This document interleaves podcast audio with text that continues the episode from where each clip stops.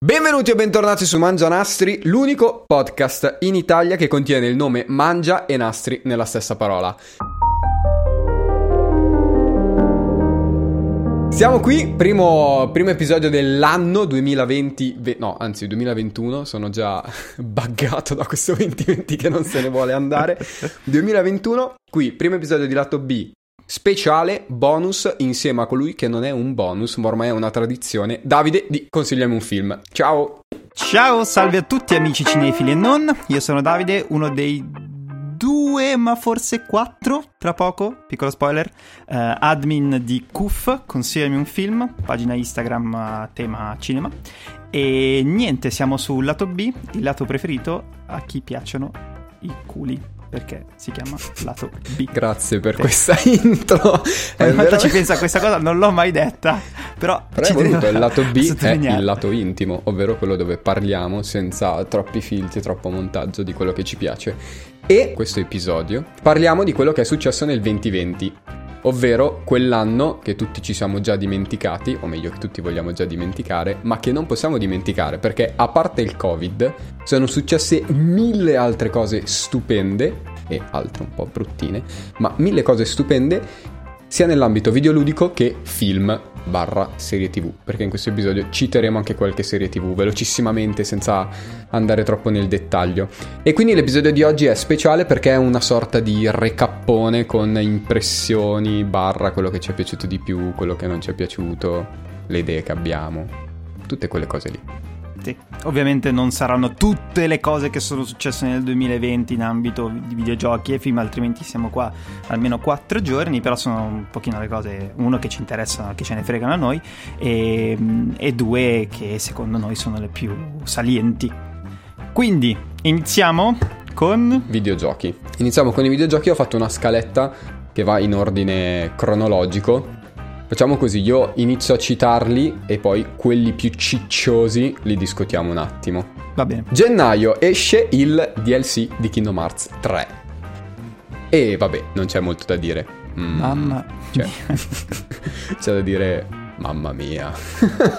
mm, non lo so, eh, è stato secondo me quel DLC che ha fatto un po' capire ai fan che forse la Square Enix con Kingdom Hearts non sta facendo tante cose belle e soprattutto economiche perché un 5 euro e 30 euro. Mm, io non l'ho giocato, l'ho visto, Uh, ma per fortuna che non l'ho giocato perché altrimenti credo che avrei detto un po' di parolacce. Sì, è palesemente quel prodotto che doveva essere nel gioco e che non è stato messo perché il gioco doveva uscire. Sai, erano passati solo dieci anni dall'annuncio.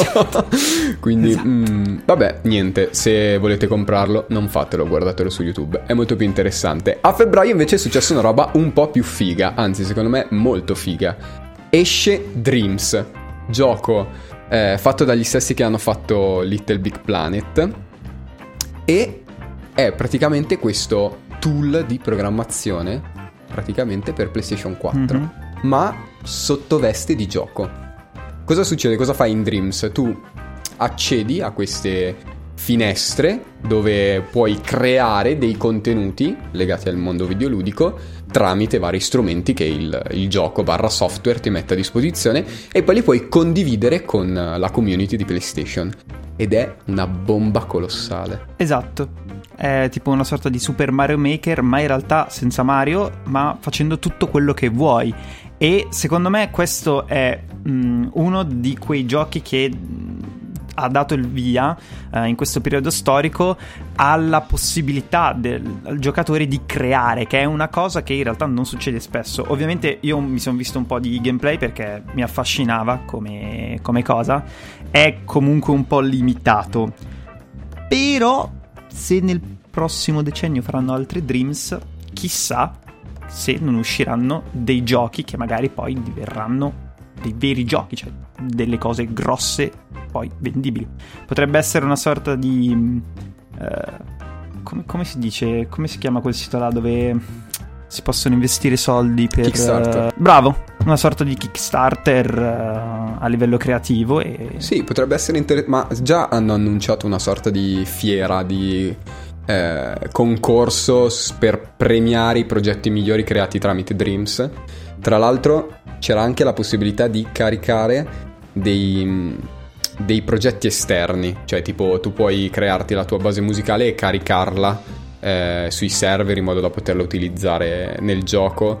Insomma, ci sono un sacco di cose interessanti che per chi gli piace creare, ha del tempo da investire e si diverte a fare queste cose, tanta roba. E ricalca secondo me un po' quel progetto che era Minecraft e che ha avuto un successo colossale, perché alla fine Minecraft era bene o male mm-hmm. quello limitato, ma creare, creare, creare ha funzionato di brutto, direi. Esatto, esatto. Poi soprattutto è figo uh, interagire con gli altri utenti e vedere cosa, cosa, hanno potuto creare, cosa hanno potuto fare, entrare diciamo nella loro mente, nel loro mondo. Ma, ma, ma, a marzo sto leggendo sulla scaletta che è pieno di roba. sì, marzo è, allora, marzo è il mese più controverso perché scoppia il lockdown, almeno in Italia, ci chiudiamo nelle nostre case, ma non siamo abbandonati a noi stessi perché mar- a marzo escono una quantità di giochi belli che sono poi divenuti i migliori praticamente della, di quest'anno, o al, la maggior parte dei migliori di quest'anno. Primo fra tutti, Ori and the Will of the Wisps. Esce su Xbox, eh, ed è un successo subito. Ori and the Will of the Wisp è il seguito di Ori and the Blind Forest, fatto da eh, Moon Studio. Non è più un progetto indie, lo dico anche nella mia top 10, top 5 che è uscita una settimana fa. Ori and the Will of the Wisp è un finto indie perché dietro c'è un investimento, una quantità di roba proprio a livello bello, bello, bello, bello. Mi impappino quando parlo di Ori the Will of the Wisp perché è bello, mannaggia. Cioè, proprio oggi ho visto su Steam che perché non so, c'avevo un po' da comprarlo, che volevo comprarlo, uh, Ori, and, Ori and the Blind Forest, che c'era tipo a 5 euro. Non, so, non sapevo se mi regge sul computer, mi ha appena inviato un messaggio un mio amico che mi ha detto che regge, quindi lo comprerò perché era tipo super in sconto. E poi magari un giorno prenderò anche il sequel e insomma non vedo l'ora. È tanta tanta roba. Ma il vero successo, cioè a parte Ori the Will of the Wisp è uscito Half-Life Alyx, altra roba incredibile, Doom Eternal, è uscito Persona 5 Royale, ma il vero successo e colui che è diventato il gioco della pandemia è Animal Crossing. Gioco che io non ho giocato, ma che tipo tutto il resto del mondo sì ha giocato. Ma tra che tra l'altro, cioè, veramente ha un continuo successo gigante, cioè roba che la gente continua a dire che ci passa le ore, i giorni e la vita. Io non li ho mai giocati gli Animal Crossing, ma giuro che non capisco, cioè a parte il fatto che i gestionali a me non, non fanno impazzire, ma non capisco credo sia un gestionale tra l'altro, ma non capisco proprio il È più che altro un simulatore. Un simulatore. Cioè, più che altro un Second Life, una sorta di eh, to, questo è il tuo personaggino, questa è la tua isola e fai un po' quel che vuoi, puoi coltivare le patate, puoi raccogliere le mele, puoi pescare. Cioè, vabbè, a qualcuno piace, a quanto pare a tutto il mondo piace. Ma soprattutto poi ha avuto non un so. successo enorme perché le persone si tendevano in comunicazione tramite sì, Animal sono nati Crossing. forum, chat di Telegram per scambiarsi le cose. La esatto. gente è impazzita. E durante il lockdown, evidentemente, era interessante. Vabbè, dai, prima o poi magari gli, gli, darò un occhio. Dico sempre prima o poi gli darò un occhio, a parte il fatto che i soldi, a livello di soldi, dovrei spendere un sacco. Però soprattutto a livello di tempo. Ho ascoltato la colonna sonora, almeno ci ho provato, ho ascoltato una parte della colonna sonora su Spotify.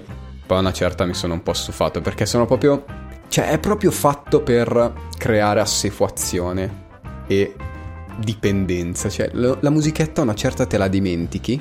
Cioè, ti entra nella testa e te la dimentichi. E tu probabilmente sei lì che raccogli mele, vai a pescare, compri un nuovo oggettino da mettere sul comodino di casa. Boh, vabbè, detto così è una noia, ma a quanto pare è stupendo. Ad aprile invece è uscita la bomba. Quello che tu stai giocando adesso, quello che tutto il mondo ha giocato e tutto il mondo di quelli fedeli all'originale hanno criticato Final Fantasy VII Remake. Esatto. Io lo sto giocando adesso, uh, sono un profano, non, non ho mai giocato Final Fantasy VII, quello vecchio. Di che anno è? 2090?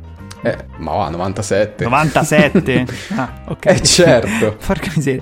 E, no, io non, non l'ho mai giocato. Um, sto giocando adesso il remake, mi sta piacendo molto perché ha un sistema di combattimento, come ti dicevo pre-live, eh, molto molto bello, molto tecnico, molto profondo uh, capace secondo me di parlare sia a chi vuole cose un pochino più complesse, sia a chi invece vuole soltanto tirare spadate.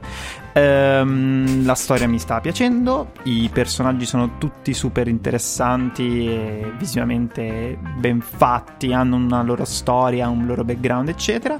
Uh, da quello che ho capito riassume soltanto tipo le prime 4-5 ore del gioco sono... originale. Dipende, dipende come giochi. Come gioco io sono le prime 7 ore. Ok.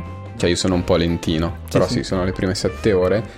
E... Il che un po' spaventa quelli come me, perché il gioco in realtà nella sua totalità dura 45 ore. Esatto, esatto io e, sono... E, e quindi... Mm. Sono quasi una quarantina di ore, sono al quattordicesimo capitolo, però non, non ho avvertito allungaggi o brodo inutile, diciamo. Uh, cioè, non saprei neanche dirti cosa non c'è nel gioco originale. Ci sono un paio di robe che forse posso intuirlo, ma tutto in realtà scorre piuttosto bene, in modo bello. Cioè, i personaggi sono tutti, tutti, tutti complessi e approfonditi. Cioè, complessi, tutti approfonditi. Hanno fatto un lavoro davvero eccellente. Ultimo capitolo a parte, ma di cui ne parliamo quando l'hai finito.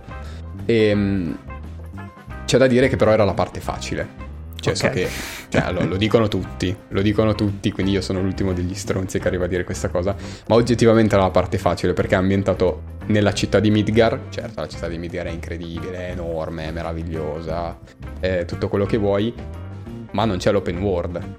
No, no, che è no. la parte che mette tutti un po' sul chi va là, perché l'open world sì. Final, dei Final Fantasy della generazione PlayStation e di Final Fantasy VII in sé era bello grosso. Mm-hmm. Era bello grosso, stile vecchio, quindi ok, cioè c'è la mappa e poi entri nella città è come se fosse una sorta di dungeon, cioè cambia la schermata e tutto.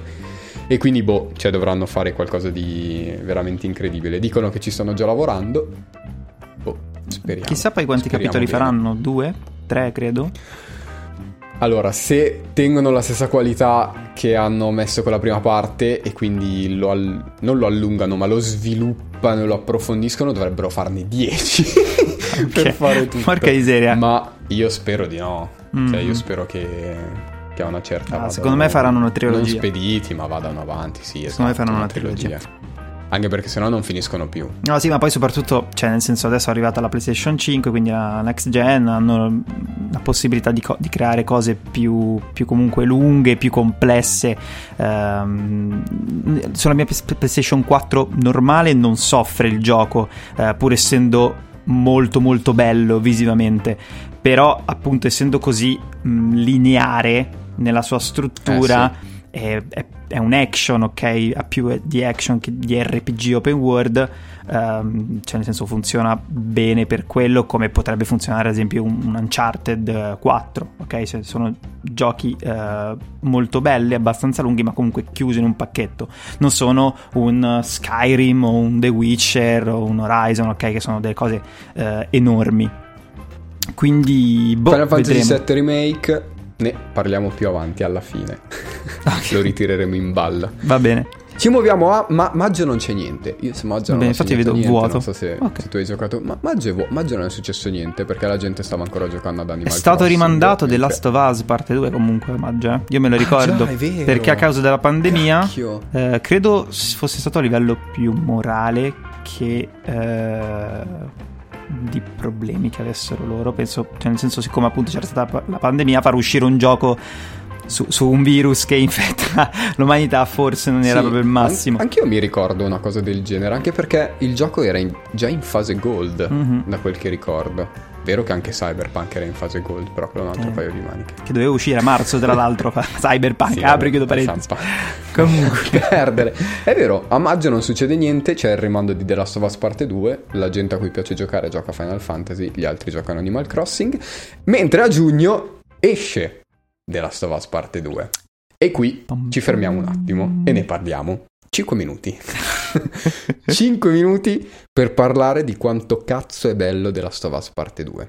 Porca miseria. Domanda a bruciapelo. Mm. Merita secondo te il The Game Awards come miglior gioco dell'anno? E, allora, uh, per me cioè, The Last of Us Parte 2 merita un posto nella vita di qualunque persona. Cioè, il primo e il secondo oh. è... Appena l'ho finito ho proprio detto, questa è una di quelle cose che tutti al mondo dovrebbero guardare, dovrebbero giocare. Tutti, uh, videogiocatori e non, perché è una di quelle opere che ti resta proprio dentro al cuore e ti cambia la vita, secondo me. È una di quelle opere che diventa parte della tua vita. Uh, non so se meritasse il Game, il Game Award perché non ho giocato gli altri giochi, quindi non posso uh, metterlo a, a, paragone. O meglio, sto, sto giocando tanto Final Fantasy VII, ma per quanto mi sta piacendo The Last of Us, secondo me è su un altro livello, soprattutto perché a livello narrativo è la cosa più bella che io abbia mai giocato su, su un videogioco. Sì, su The Last of Us parte 2 si è parlato tantissimo, probabilmente io e te ne parleremo prima o poi, magari una volta che ho fatto lato A su The Last of Us, poi come lato B possiamo parlarne più approfonditamente anche di tutte e due e di come si legano e di come in realtà siano un grande unico gioco che probabilmente sfocerà in una parte 3. Speriamo. Presumo, speriamo. Secondo me merita il The Game Awards per un motivo, che è il, il ventaglio di, di, emozioni e le tematiche che tratta che non hanno paragoni in nessun altro, in nessun altro gioco. Madonna. È l'unico gioco che abbiamo mai giocato che a una certa ti fa dire basta, adesso metto giù il joypad, ho bisogno di smaltire. Perché mm-hmm. e, e questo è assurdo, cioè è un controsenso, perché di solito un gioco dovrebbe farti venire voglia di non staccarti più, no? Cioè dovrebbe... Invogliarti sì, esatto, dovrebbe un po' racchiuderti nel suo mondo. The Last of Us, parte 2, in realtà gliene frega ben poco. Ti racconta una storia, te la racconta nel modo più crudo e più verosimile possibile. E. E lo. Beh, vabbè, è spettacolare. Solo per questo, secondo me, merita, ma. ma merita mille altri premi. Cioè, e poi è bello da giocare ed è bello da guardare. Cioè, se tu guardi un altro che ci gioca, non ti annoi. No, visivamente è, è incredibile, cioè la, la, ricostruzione che hanno fatto dei volti è una cosa impressionante, e, ma i dettagli poi sulle mani, su, sul modo in cui si muovono i personaggi e anche i nemici, è, è incredibile. Ma poi come hai detto tu, è un'esperienza emotiva che ti travolge, cioè ti dà tutto eh, in certi momenti, ehm, con una delicatezza, con una semplicità unica chi ha giocato, penso che nel, cioè, momento in cui vi dico museo sappia cosa intendo. Porca puttana! E, e in altri ti toglie tutto. Cioè, il finale soprattutto ti svuota. Cioè, tu finisci e sei lì che ti senti veramente vuoto, cioè ti senti distrutto, sconfitto, uh, affaticato. Ed è qualcosa che a me personalmente non era mai, mai capitata. Uh, a me era capitato col primo ma mm. qui mm. il doppio della potenza. Porca cioè, miseria. Col primo finiva che tu dici, cioè, l- almeno penso che il 90% delle persone, quando hanno finito The Last of Us, la parola che hanno detto è stata probabilmente cazzo. Cioè, finisce nero, cazzo. Perché il finale è del primo, proprio ti dice, cioè, ti lascia basito. Ma il 2 Ma poi è super aperto. Non, sì, il 2 non parli. Cioè il 2 finisce non pare, fissi i titoli di coda e, e pensi a quello che hai appena, hai appena visto. Mm-mm. Sai quando capisco che un'opera mi ha, mm, mi è particolarmente piaciuta ed è, mi è rimasta profondamente dentro? Quando uh, mi manca. Cioè quando sì. io finisco qualcosa e mi manca, allora dico cazzo. Sì. Eh e The Last of Us mi mancava un'ora dopo che l'avevo, che avevo giocato. È stato veramente assurdo. Poi è, veramente costruisce un apice in tutto, uh, nella musica, come abbiamo detto, nella grafica, nella narrativa, nei suoi personaggi. E nella secondo recitazione. me, ecco, più che visto, esatto, più che visto, va giocato perché quella cosa che dici tu del lasciare il controller a un certo punto, del fermarti, è unica. Cioè, sì, n- sì, non esiste. È quell'esperienza sì, che tu devi fare nel momento in cui hai, hai The Last of Us davanti. C'è anche un momento in cui tu volutamente attendi perché non hai voglia di, mm-hmm. di far compiere determinate azioni, perché sei tu che comunque alla fine dai l'input. Ma è una roba impressionante, cioè esce fuori da, dai, da, dal canone di, di gioco e... Oh, no, vabbè, par- cioè è proprio un'opera, è incredibile, cioè è proprio un... un'opera che ti parla, ti racconta e sfrutta anche il, l'atto eh, videoludico, cioè il fatto che tu dai degli input e fai fare delle cose ai personaggi in un modo nuovo.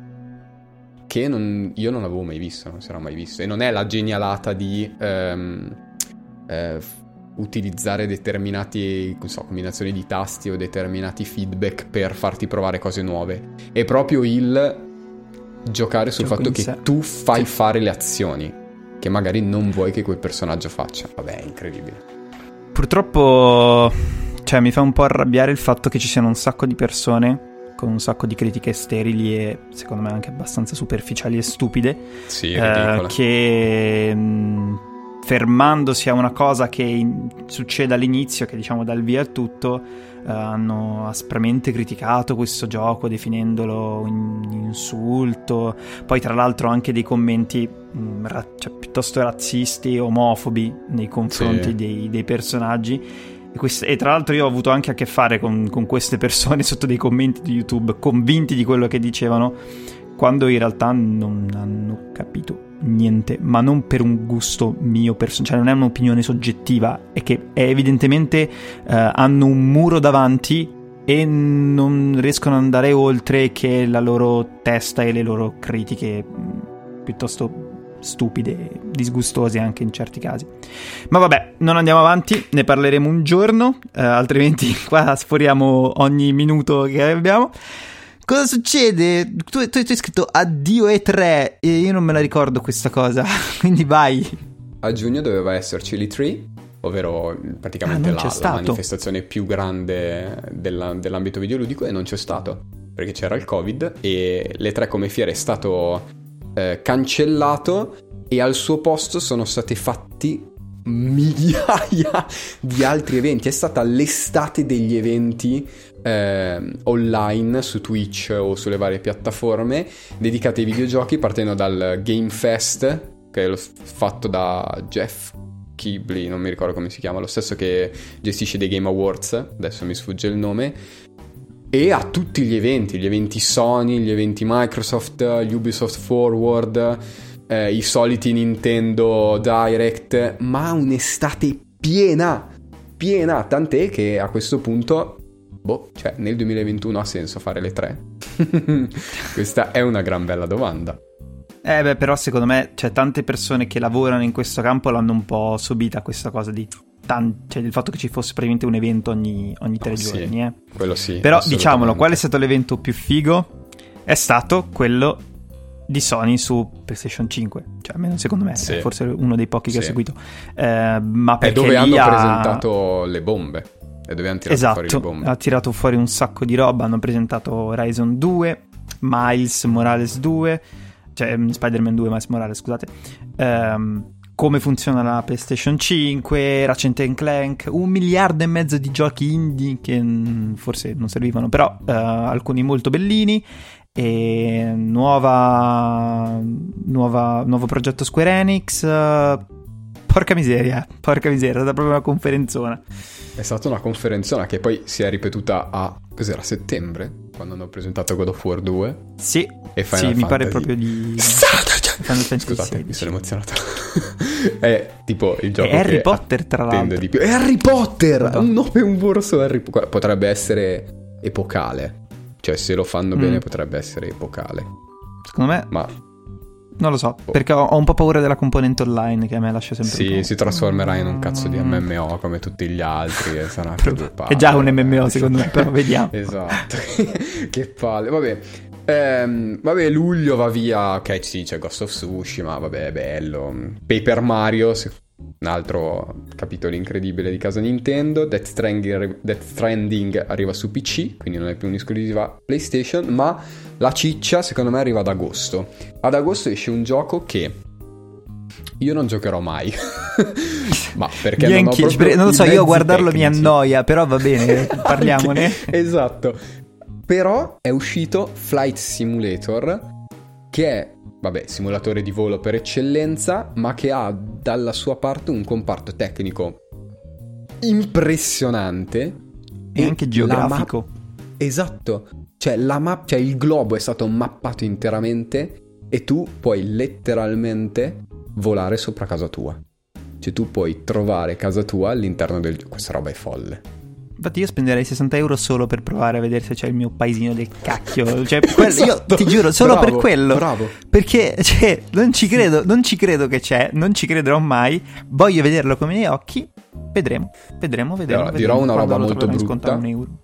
Ma se io dovessi... Ma non sarà mai in sconto, no. Ma se io dovessi provarlo, penso che quello che farei sarebbe tipo tentare di atterrare nella via davanti a casa mia. Eh, tentare di, di- di atterrare sui campi da calcio, entrare a San Siro, eh, atterrare in, in Vaticano. Io farei quelle robe lì, quindi sarebbe non più Flight Simulator, ma Attentator Simulator. Però vabbè, quello è un altro paio di maniche. Ma tanto cioè, ci vuole un computer della Madonna per giocarci, quindi non ci potrò mai giocare. È improbabile. Esatto. Anche se dovrebbe arrivare su Xbox. Ma l'Xbox fa Ah. schifo. Ah, no, scusate. poveri. E, no, no, no, non è vero, non fa schifo, anzi. Però, vabbè, cioè, giocare un simulatore con il pad non so quanto sia proprio il massimo. Ecco. Settembre. Ah, settembre questo qui non l'ho messo in grassetto, ma secondo me ne vale la pena spendere un attimo, un minuto. Esce Marvel's Avengers.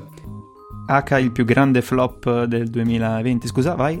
Scusa. Esattamente. Prodotto da Square Enix eh, con lo studio Crystal Dynamics, che è lo stesso che aveva fatto il- la nuova trilogia di Tomb Raider, che a me non era dispiaciuta. Eh, anzi, Ne ho giocato quei uno. giochi- Non mi ricordo Sì. come si chiami, ma ne ho giocato uno. Tipo quello Non era male. cinese, giapponese. Era- Oh, cioè- Sì, sì, sì, no, divertente. molto, molto Uncharted eh, in modalità femminile, eh. però giocabile, senza...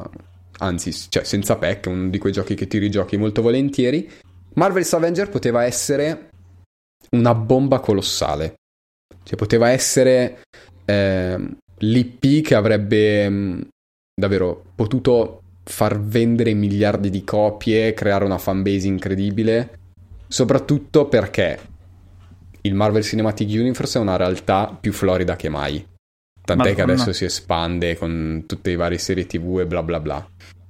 Tutti i, i- i pochi giochi che sono stati fatti nell'ambito videoludico hanno funzionato negli ultimi dieci anni. Batman, la serie Arkham, Spider-Man L'ultimo Spider-Man. e i vari Sta per giochi uscire- Lego legati al mondo Marvel. Che Sta funzionano per uscire sempre. anche Suicide Squad, eh, Esatto. il videogioco che devi uccidere i supereroi. Quella roba fichissima. sta per ucc- esatto.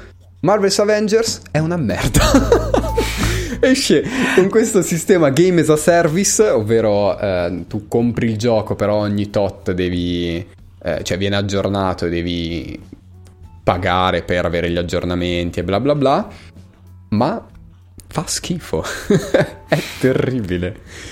E- Ma allora io avevo Bah. provato la demo, ti dirò, perché mh, cioè io sono un po' un Marvel tag, lo ammetto Mm. qui pubblicamente, più del, dell'MCU non ho mai letto i fumetti.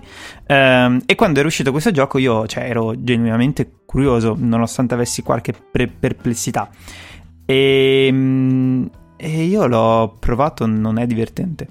Cioè, quello è il problema. Non, mi sono annoiato a giocarlo. Cioè, nel senso, ho fatto. Perché, tipo, nella demo all'inizio hai- puoi provare tutti i personaggi e poi ti fanno provare di nuovo Hulk per la storia. E. mm, Cioè, mm, bah, bah, cioè, l'ho, l'ho droppato. Sembrava una sorta di misto tra un gioco per il cellulare in certe meccaniche e un action più, più- più classico, ma non, non ho trovato niente. Oltretutto, dal punto di vista anche visivo, non lo so, i volti hanno qualcosa che non va. Non saprei dirti cosa, ma hanno qualcosa che non va. Eh, il problema è che non ha venduto un cazzo. Cioè, tipo, Zero. venduto 3 milioni. hanno guadagnato 3 milioni su 60 spesi. Sì, sì, E per proprio- un gioco che, cioè, nel senso, dovrebbe vivere ehm, di espansioni che escono piano piano attraverso personaggi che vengono annunciati, e questo è. Cioè, impossibile da, da gestire. Cioè, nel senso, come fai adesso? Hanno, hanno già annunciato Spider-Man e hanno già annunciato Occhio di Falco.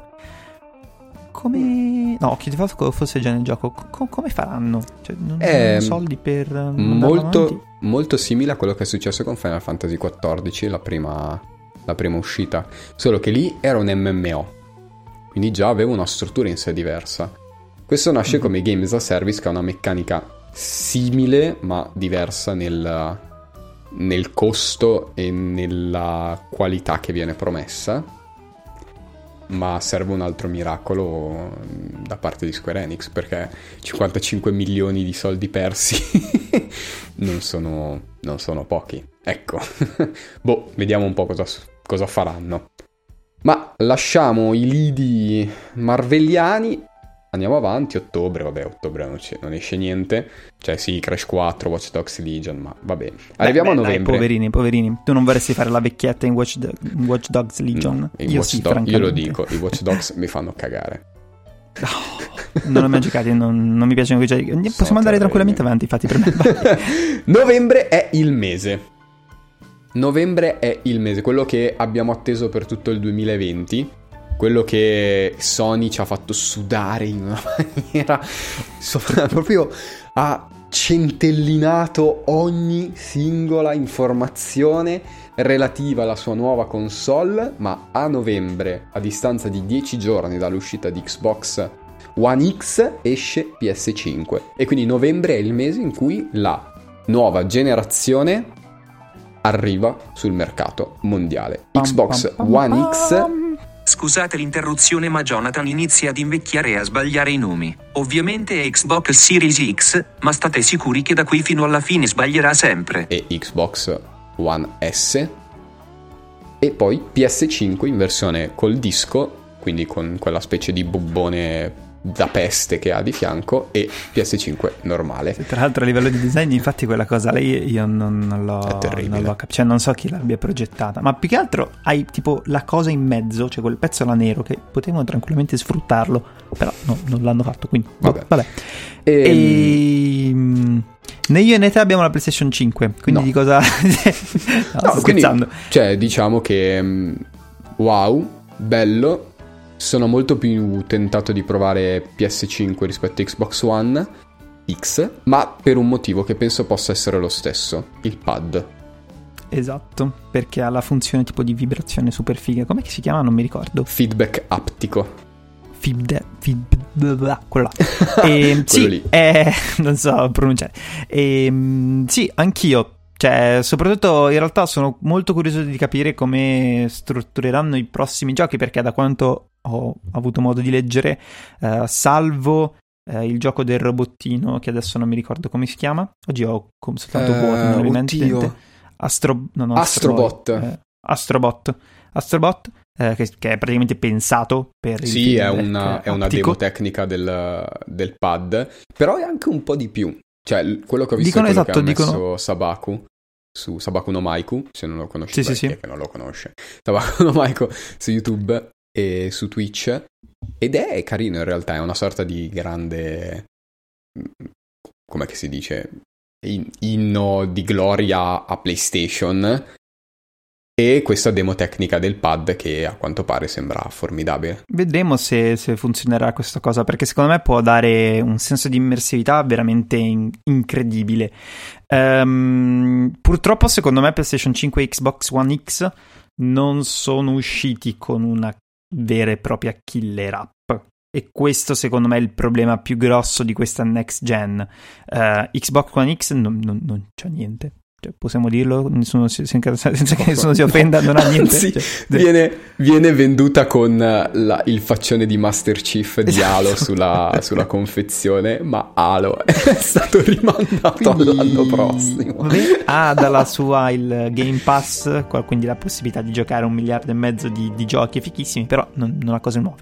PlayStation 5 ha due titoli eh, AAA sicuramente importanti, ma che di, di fatto sono cose nuove di giochi già usciti in passato. C'è cioè uno è Demon Souls, ehm, ha il remake del gioco del 2009, credo, 2008 o qualcosa di simile, ehm, e Miles Morales che è una sorta di DLC standalone eh, di, di Spider-Man entrambi molto belli, eh, graficamente, visivamente sono, sono veramente incredibili.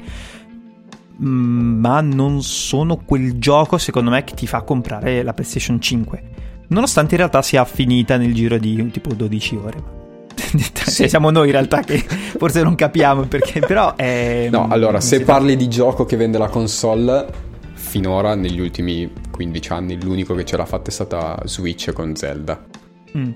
E ha secondo me anche alzato l'asticella perché adesso è un bel casino per loro se dovessero lanciare qualsiasi altra console perché ormai l'hanno fatto con Zelda Breath of the Wild.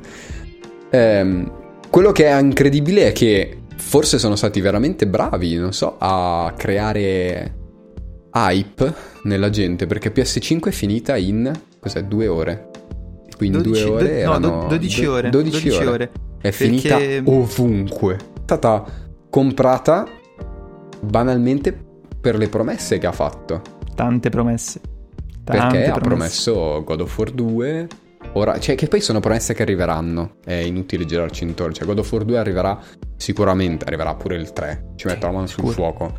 Horizon sicuro arriverà. Tutti eh, nel 2021, ehm, tra l'altro, teoricamente. Sì, che non è vero. non è vero, non è vero no, mai. no, infatti. Cyberpunk 2077 ha insegnato qualcosa. Spider-Man 2 arriverà, sì, sì il nuovo gioco della From, uh, Elden Ring, che in realtà è il grande gioco mancante di quest'anno, che, di cui ancora non si sa niente, cioè non è stato mostrato ancora nulla, un trailer, teaser. E tutti continuano, no, scusa, apro ap- una parentesi, fa. tutti continuano a dire che potrebbe essere colpa di Martin, che vabbè, per chi non lo sapesse, Elden Ring è, sfrutta la collaborazione con George R.R. Martin, che è quello che ha scritto sta scrivendo, perché non ha ancora finito, maledetto, eh, la saga di Game of Thrones ma eh, non è colpa sua, perché Martin quello che ha fatto è stato disegnare un po' la, la, lore del mondo, la mitologia del mondo, quindi il suo l'avrà fatto, l'avrà fatto penso 3 o 4 anni fa e quindi sono proprio indietro probabilmente per la pandemia, probabilmente per altri problemi, non si sa. Io mi aspetto grandi cose da, ah, da Elden Ring. È un gioco molto molto molto molto ambizioso che forse soff- magari potrebbe soffrire del fatto che stiamo, siamo appena eh, arrivati sì. a una nuova generazione. Non lo so, dipende per cosa la stavano sviluppando. Eh, dovrebbe però uscire. 2000... Sì, quello che a me ha sorpreso invece è che Xbox One X in Italia è finita. E questo mi ha sorpreso. Ah, perché attenzione. È finita, cioè era, a una certa era disponibile solo One S e e secondo me è finita per mm-hmm. i mhm. motivi non sbagliati, però per i motivi del è finita PlayStation 5, ho voglia di giocare con la nuova console, prendo questa, tanto poi la ridò indietro. Secondo me la meccanica è questa. Ma paradossalmente potrebbe essere incredibilmente interessante per Microsoft perché dalla sua ha dentro, se non sbaglio, tre mesi gratis di Game Pass. Sì, mi pare di sì. E, ed è difficile, secondo me è difficile dopo che hai provato tre mesi non, non rinnovarlo. È come se qualcuno ti regalasse tre mesi di Netflix. E poi è difficile Diventa una non droga, rinnovarlo. Ma più che altro sì, perché i videogiochi sì. sono molto più lunghi, cioè sono, sono lunghi, cioè esatto. quando giochi un videogioco ci sta almeno un mese no, a giocarlo, poi dipende dal videogioco, però la media è quella. Ehm, chi lo sa se, se Xbox uh, forse vivrà di questo? È, è, una bella furbata, secondo me, quella che sì. hanno fatto, una gran bella furbata. Sono consapevoli anche loro di non aver, uh, uh, di non aver niente. Ma tra l'altro, amico mio, tu hai saltato una cosa importante, ovvero cosa? l'acquisizione ah, di cazzo, Xbox. è vero! È vero. Mi hai fatto questa cosa, mi ha fatto venire in mente di Bethesda. Sì, no, di Monolith cosa, Software. No, non è vero, okay. non è Monolith. Sì, no. Oddio, no, Miramax. Miramax okay. Soft. Oh, sì, Miramax qualcosa. Vabbè, la, i tizi che detengono Bethesda. Cinemax, non Miramax. The Elder Scrolls, Doom e boh, altre cose che non mi ricordo. Ah beh, eh, di, eh, Fallout. E boh, potrebbe essere l'acquisizione del secolo come potrebbe essere l'acquisizione più fuffa del secolo. Perché, cioè, mm, se, se, vuoi fare dei giochi grossi come i The Elder Scrolls, devi avere la possibilità di venderli in, nel mercato più ampio possibile. Mm. ma, ma, se eh, ma, ma si soprattutto... fossilizzi su una sola piattaforma e non hai mercato, non rientri nei costi. Eh, ma soprattutto, cioè, uh, tutti i giochi Xbox uh, One, Xbox One X, uh, ormai escono anche su PC. Perché cioè, esatto. Microsoft è tutto insieme. Quindi, cioè, nel senso, cioè, per una persona che è tipo un hardcore gaming, gamer, cioè si gioca su PC perché i PC sono più fichi, raga. Cioè, fine, non, non è inutile stare qua a dirlo. Um, soltanto chi ha Xbox One X e basta si giocherà quei giochi lì su Xbox One X. Ma non sono così tante queste persone? No. Boh, no. non lo so. Cioè, E- forse l'unica cosa che potrebbe essere vincente per loro è che questi giochi sono disponibili in uscita sul Game Pass, ma ancora non è chiaro quanto ci guadagnano e quanto ci perdono eh, le varie software house a mettere i giochi sul Game, Pass, sul Game Pass, anche perché l'iscrizione al Game Pass costa, quella più grossa costa 15 euro e hai 100 titoli. Un Mhm. gioco da solo venduto costa 70 euro ed è un gioco, cioè gli ingressi sono decisamente differenti. E allora tu- lì Tu dici che le Cioè, persone se- aspettano che arriva per pagarlo di meno? No, se dovesse, eh, se dovesse essere su Game Pass al lancio e Game Pass è disponibile su PC, su vabbè, Xbox e su smartphone, potrebbe essere la killer application. Se no, se no The Elder Scrolls arriverà sicuramente anche su PlayStation. Ma così come Anche perché l'hanno già, l'hanno già annunciato il 6. Cosa l'anno sì, scorso, ma- tipo. Quindi. Ma è boh. improbabile che... Oltretutto, arrivi, però cioè, vabbè. se l'acquisizione l'hanno fatta quest'anno, vuol dire che i giochi quando arriveranno entro 2-3 anni. 2025. Quindi i prossimi due anni non so cosa abbia Xbox One. Vabbè, vedremo. Vedremo, vedremo. Vabbè. Arriviamo a dicembre. Sono due Dicembre cose molto grosse. arriviamo Importanti. alla fine di tutto. La prima cosa più importante è che finalmente, come dicevamo nell'ultimo episodio di Lato B, è uscito Cyberpunk 2077. Ma se nell'ultimo episodio di Lato B eravamo speranzosi, eravamo speranzosi di... Oh, cioè di quello che si vedeva su PC, di quello che avevano presentato, eccetera. La realtà dei fatti ci ha dimostrato che più che Cyberpunk 2077 è Cyberpunk 1997 su PlayStation 1. Perché? No, povera CD Projekt. Allora, sì, hanno fatto, combinato È un lancio disastro. disastroso. È un È un disastro, però disastroso. Allora, secondo me le persone qua si dimenticano molto facilmente e questa cosa la riprenderò dopo eh, per Disney Plus, perché in realtà non è il primo gioco che al lancio fa cagare. Anche Skyrim al lancio era terribile, ragazzi. Era veramente terribile Skyrim al lancio.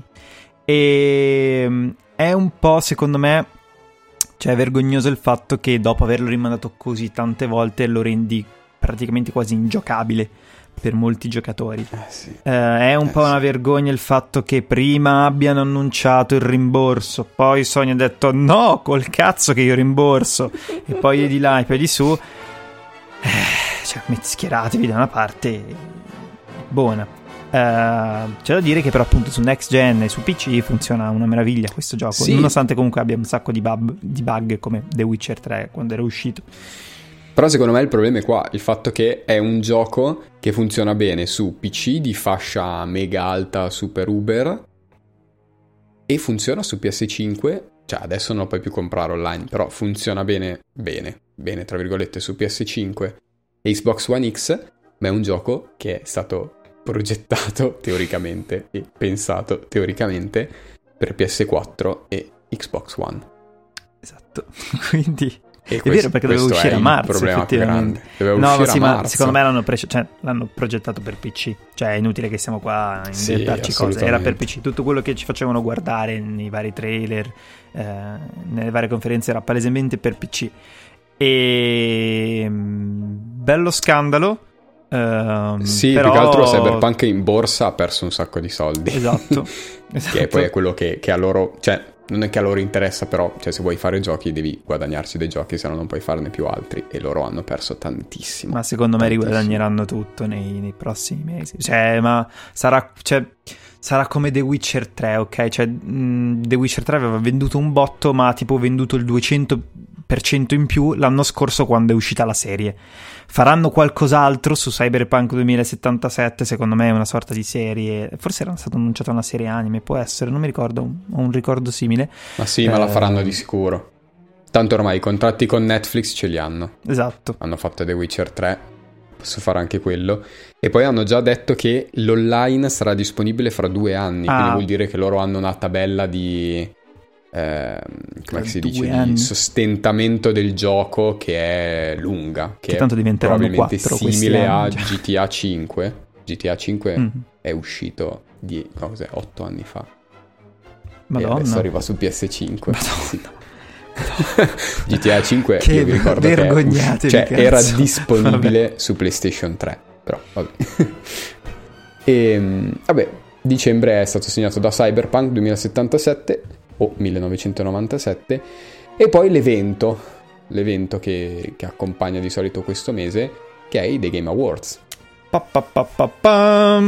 Che vedono, come vi dicevamo prima, vincitore di miglior gioco dell'anno The Last of Us Parte 2 e migliore di quasi altre 47 categorie.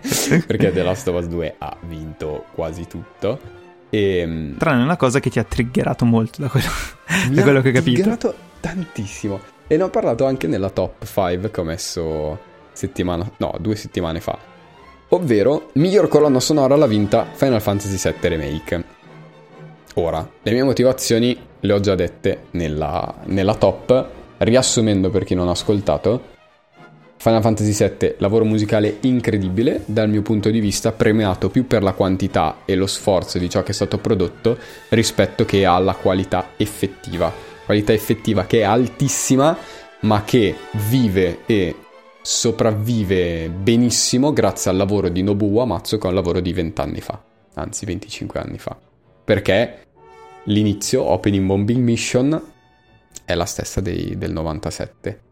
Il- I temi più famosi, il tema di battaglia, il tema di Aerith, il tema di Tifa, il tema di Final Fantasy VII, bla bla, è di 25 anni fa ed è meraviglioso e stupendo e merita premi, merita tutti gli elogi del mondo, è una delle colonne sonore musicali più belle della storia. C'è pure un episodio di lato A dedicato, cioè tre episodi di lato A Madonna, dedicati vi- solo alla colonna Oh, sonora tra poco potrò VII. sentire il primo, tra l'altro. Quindi potete andare ad ascoltarveli. È un lavoro immenso, meraviglioso, incredibile. Ma c'è da dire che il- la miglior colonna sonora l'ha vinta un gioco che la colonna sonora viaggia grazie ai temi di 25 anni fa. E io mi sono andato ad ascoltare le tracce nuove e per quel che mi riguarda sono tantissime, sono un'infinità. Sono troppe, troppe. Perché c'è anche quelle del jukebox, tra l'altro. Esatto, sono robe folli, ma non sono all'altezza di quelle di, quelle di Nobuo. E vabbè, io l'avrei dato a The Last of Us parte 2. Eh, vabbè, vabbè. Però ha comunque vinto quasi, quasi tutto il nostro giovane. Tra l'altro, Final Fantasy VII ha, tra- ha vinto anche il miglior RPG. Sono molto contento, tra l'altro, di, di questo. Perché, ripeto, è un gran bel gioco. Cioè, è proprio divertente, ragazzi. Veramente divertente. Vabbè, è un super lavoro. Non, non c'è niente da dire. È un super lavoro. Dicembre poi si concluderà con Immortals Phoenix Rising. Che lo citiamo perché era la coppia, Sì. quasi copia di Zelda. Sì, sto ascoltando la, la colonna sonora su, su Spotify e è fatta dallo stesso di Ori and the Will Mhm. of the Wisps, Garrett Cooker. Mhm. Ma boh, cioè sì, è una buona colonna sonora, ma Ori è su un altro pianeta. Ok. Probabilmente forse perché Immortals è un prodotto più commerciale, non so, forse aveva dei paletti più... Non so, è molto figlia di influenze dei primi- della prima trilogia di God of War, c'è molto uno stile finto greco forzato che... Cioè sì, bello, ti prende, però Mhm. non è tanto ispirato. Però vabbè, Forse perché bisogna dare più, un gioco che è stato più importanza e- ai dialoghi. Cioè, so Sì, che tipo nel gioco essere. ci sono Zeus e Prometeo che tipo litigano così. Non lo so, io sono curioso, prima o poi magari lo proverò, sembra molto molto divertente. Abbiamo finito questo 2020 videoludico. Qu- carrellata Quanto è passato? Non neanche così, dai 50 minuti. Dai, dai, dai, dai, va bene, va bene. Poteva andare peggio. Ehm, passiamo quindi al anno cinematografico che è stato uno degli anni peggiori di sempre. Allora, ehm, no, poverino, piangere. nel senso che cioè purtroppo quest'anno c'è stata la pandemia. Sappiamo tutti che i cinema hanno chiuso, eh, tra l'altro era dal 1894 che non uscivano così pochi film al cinema e il cinema è nato nel 1895, quindi quindi fai okay, tu eh, perché diciamo la data ufficiale, la data che tutti appunto indichiamo è 28 dicembre del 95, però comunque i film, eh, cioè, i filmati di, di Lumiere esistevano anche prima, quindi per questo, piccola chicca che vi ho appena detto. E, mm, e quindi niente ragazzi, è stato un anno disastroso, però diciamo le piattaforme, varie streaming ci hanno, ci hanno aiutato ma anche qui eh, seguiremo un ordine più o meno cronologico. Non sono stato bravo come Jonathan a dividere tutto per mesi, ma sarà un, un, po' un. Vediamo come va. Cioè, più o, me, più o, meno cronologico. Più o meno. Allora, c'è da dire che comunque questo 2020 era iniziato molto bene. Perché erano usciti al cinema 1917, Jojo Rabbit, Odio l'estate, Toro Tolo, insomma, tutti i film possono piacere o meno, ma comunque che dal forte impatto eh, creativo, artistico, più o meno artistico, comunque commerciale.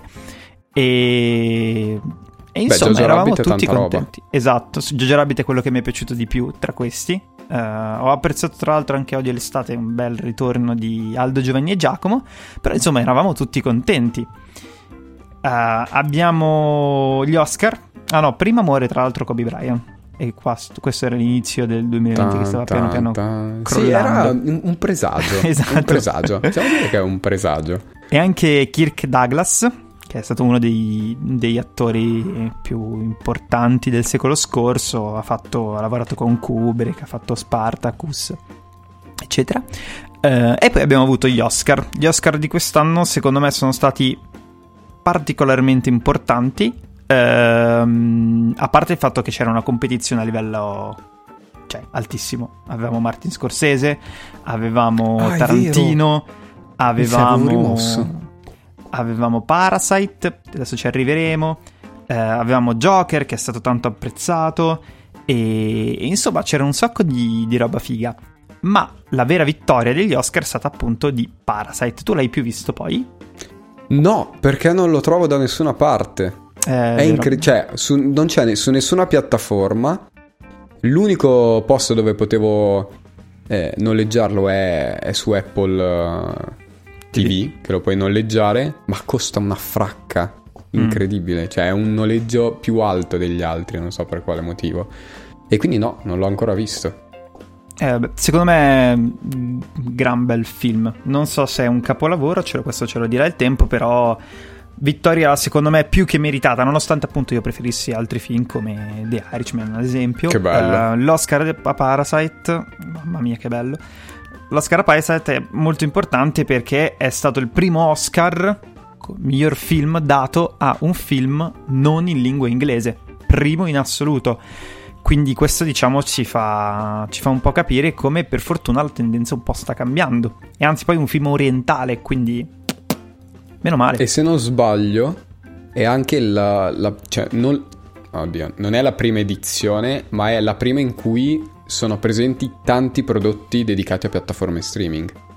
Ed sì. è il primo in cui c'è un film eh, pubblicato su una piattaforma streaming che è candidato come miglior film, che è The Irishman. Forse no, perché forse c'era Roma.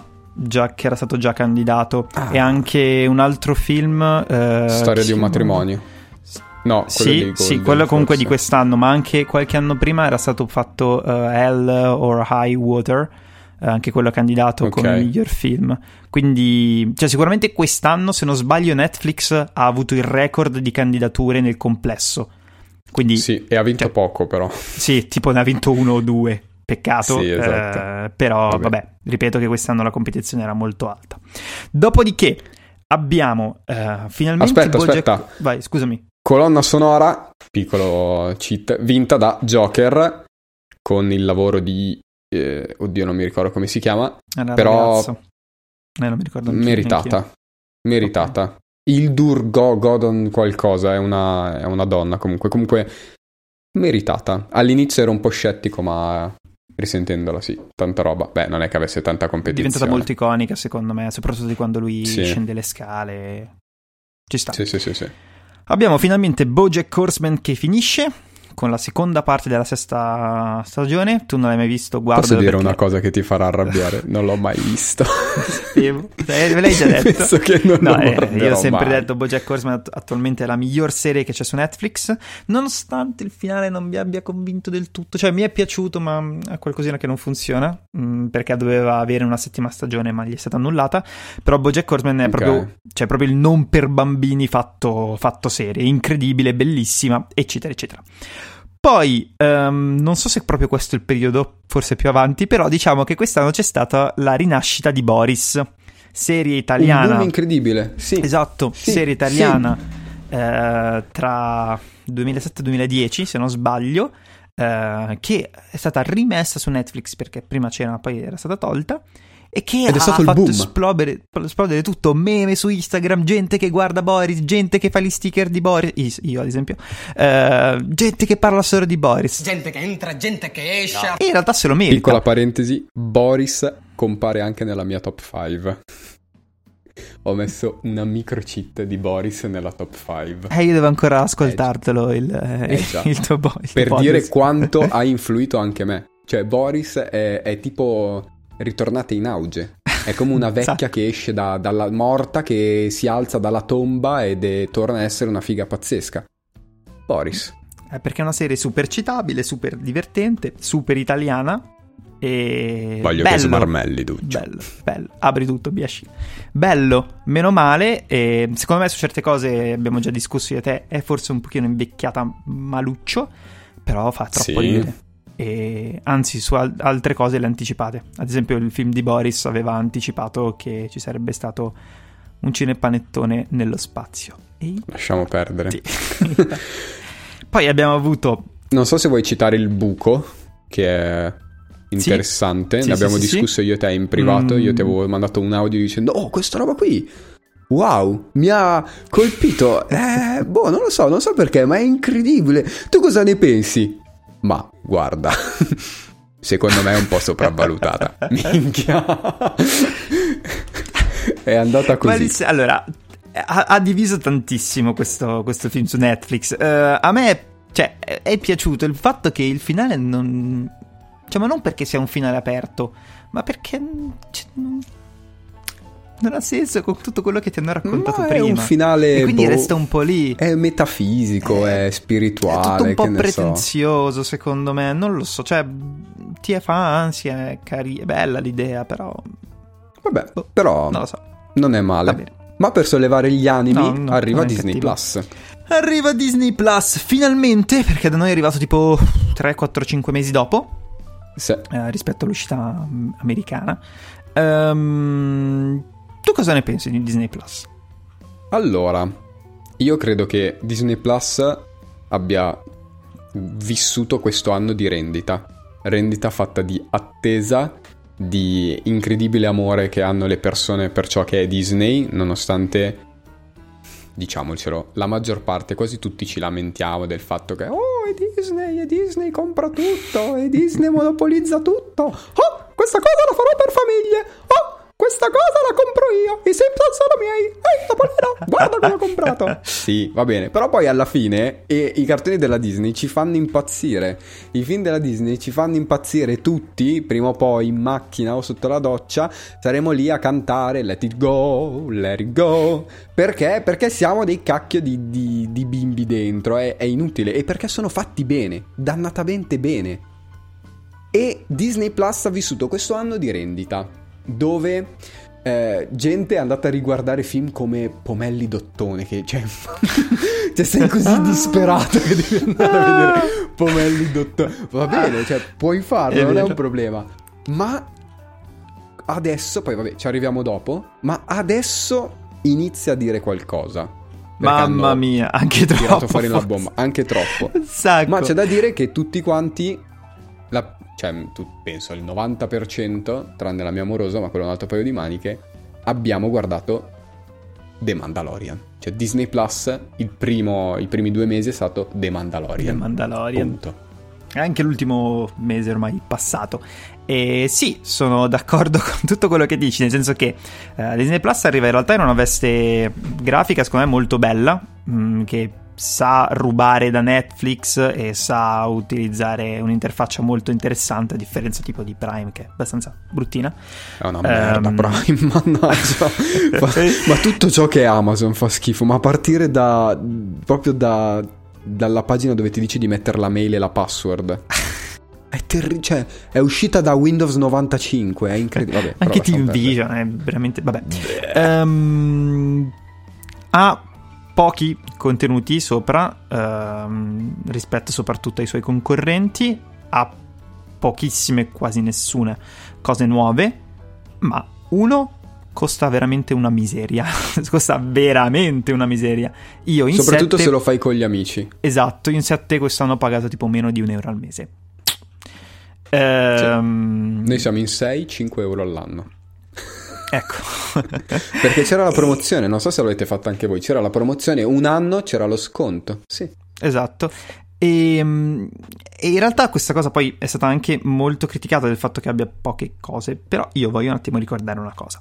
Quando Netflix arrivò in Italia per la prima volta, io non, l'avevo, non ce l'avevo ancora, però a livello storico lo conosco questa cosa, ehm, non c'era quasi nulla, non c'erano neanche Zero. le serie di Netflix. Esatto, anche Quindi... perché serie storiche tipo um, House of Card, che è la serie esatto. che in realtà è stata quella più pubblicizzata da Netflix in America, esatto, con Kevin più, Spacey. più famosa, eccetera, era di Sky. esatto. Era di Sky e non potevi vederla su, su Netflix. Quindi, boh, io in realtà sono felice di aver speso quei 10 euro per un anno uh, per vedere The Mandalorian gran serie, secondo me, molto bella. Stupenda, e sono stupenda. felice in realtà di, di, continuare il mio abbonamento perché adesso arriverà WandaVision, arriverà Loki, arriveranno tante, arriverà. tante belle cosucce da guardare che poi ne riparleremo un po' più tardi. Sì, eh, devo appunto... dire che io su Disney Plus ho speso 5 euro all'anno per vedere The Mandalorian, qualche cartone, Hamilton, il musical, mio dio, che bello mio dio, che bello. E un prodotto che mi sta facendo impazzire, che ho scoperto adesso, i corti in stile animato classico di Topolino. Ah, nuovi. sì, io quelli li volevo vedere. Ho capito, sì, sì, ho capito, una nuova serie. Fanno nuova serie. troppo ridere, troppo ridere, non hanno senso. Disney Plus è molto valido per il fatto uh, che è praticamente un database di un sacco di cose vecchie che puoi rivederti e soprattutto ci sono un sacco di approfondimenti e un sacco di contenuti extra, cosa che le altre piattaforme, salvo qualche piccola eccezione, non hanno. Quindi, cioè, sì, voglio andarmi a vedere Simbot Willy che è trovabile in italiano da tutte le parti. Voglio sapere come è stato fatto, eccetera, eccetera. Su Disney Plus lo trovo. Quindi tanta esatto. roba. Non ci dilunghiamo perché appunto arriviamo a The, Mandalor- The Mandalorian. Parliamo qua Vabbè. sia della stagione 1 e stagione 2 secondo me è uno dei prodotti più belli di, di, Star Wars. Non mi emozionavo così da tanto, tanto, tanto, tanto, tanto tempo. Da episodio 3. Io da episodio 3. esatto, Il sì, che sono 15 sì. anni. E fatta benissimo, uh, sa parlare ai fan, sa parlare un sacco a chi ha seguito Clone Wars, ma anche a chi non ne conosce niente tipo Mete. Eh, esatto. Bella, bella, bella, bella. Aspettiamo con grande attesa la stagione 3. Finale di stagione 2, tra l'altro, a dir poco. Epocale, clamorosa. epocale. È il, po- cioè, è, è il finale di stagione che non verrà mai superato. Cioè, Mamma mia. possono promettermi qualsiasi cosa, ma non verrà mai superato. È impossibile. Mamma mia. è impossibile. Um, purtroppo, però, le belle notizie vengono anche quelle brutte. Um, ho aggiunto poco prima che iniziassimo la morte di Max von Sydow, credo si pronunci così, non lo so, scusate l'ignoranza. Tu non sai chi è? Io sì, ehm, è stato principalmente il protagonista del film eh, Il settimo sigillo. L'ho aggiunto perché ah, Il settimo sì, sigillo è esatto, è il mio film preferito. Qua lo dico. È il tizio che gioca con la morte. esatto. E sì, insomma, sì. è stata una, una, grande perdita. Tra l'altro anche uno, c'era anche nell'esorcista e... Sì, ma arriviamo ai veri lutti. Parliamo dei veri lutti importanti. Ennio Morricone, ragazzi. Muore Ennio Morricone. E questo forse è stato un po' il... cioè non voglio dire che una morte vale più dell'altro, che assolutamente no, però per storicità, diciamo, eh, per valenza cinematografica, forse questa è stata la morte più, più grossa quest'anno. Sì. Eh, Ennio Morricone è stato uno dei compositori più famosi, forse il più famoso, il più riconosciuto italiano. E Nel mondo. Tu da musicista cosa, cosa mi dici? No, è un genio. Cioè, è stato tanto criticato in maniera sterile da mondo accademico, perché boh, il mondo accademico si diverte a criticare un po' così a spada tratta, ma in realtà è, è un genio indiscusso. Quello che, mm, che, tutti conoscono è il suo lato cinematografico, perché è quello che indubbiamente l'ha reso quello che è. Non, cioè, ci sono le colonne sonore di tutto ciò che è western e c'era una volta in America e eh, so cos'è ha fatto Dateful Eight ha fatto Nuovo Cinema Paradiso e il pianista su cioè ha fatto delle robe incredibili. La cosa, ma lui era sì, anche sì, sì. la cosa sì di Carpenter ma lui era anche eh, incredibilmente attivo a livello proprio personale nella musica mh, sperimentale. Eh, musica musica fine a se stessa, cioè eh, non la voglio chiamare musica colta, è proprio musica non legata alle immagini ma presa di per sé, molto sperimentale ed era un genio indiscusso, non c'è niente da dire. Cioè, uno dei ricordi più belli che ho, la mia amorosa per la laurea mi ha regalato il, il, lo spe- cioè di andare a vedere lo, il, il Morricone dal vivo. In live. Bello. Ed è stato pazzesco. Pazzesco. Che figa, non la sapevo sta cosa. Sì, sì. Bello. Sono state bello, due bello, bello. incredibili, pieno di gente e vabbè, folle. E lui è inarrivabile. Inarrivabile. Eh sì, eh sì.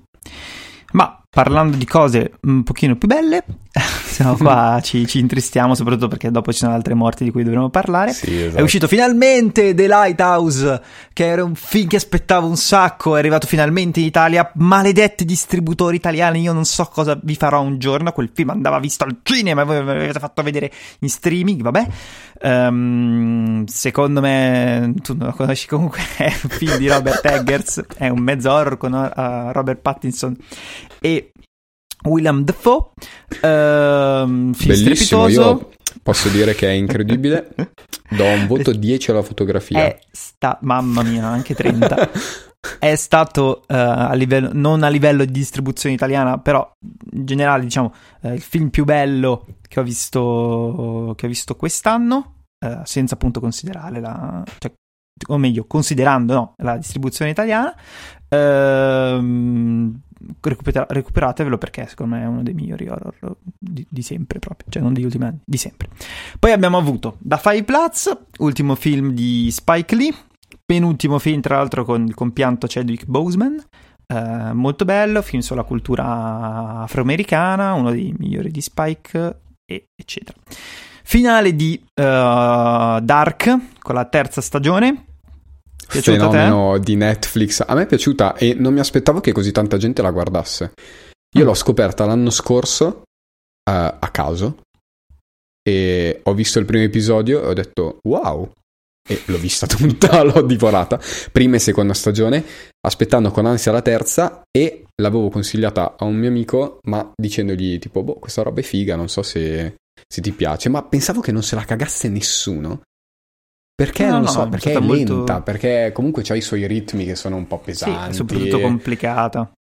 Esatto. Ma secondo me invece, ha, ha, boh. ha, aiutato tanto il fatto che fosse un po' simile a Stranger Things all'apparenza, diciamo, perché Sì, entrambe parlano un po' di... eh, sono entrambe misteriose, entrambe sparisce, sparisce un bambino, eccetera, eccetera. Eh, no, è stata molto apprezzata.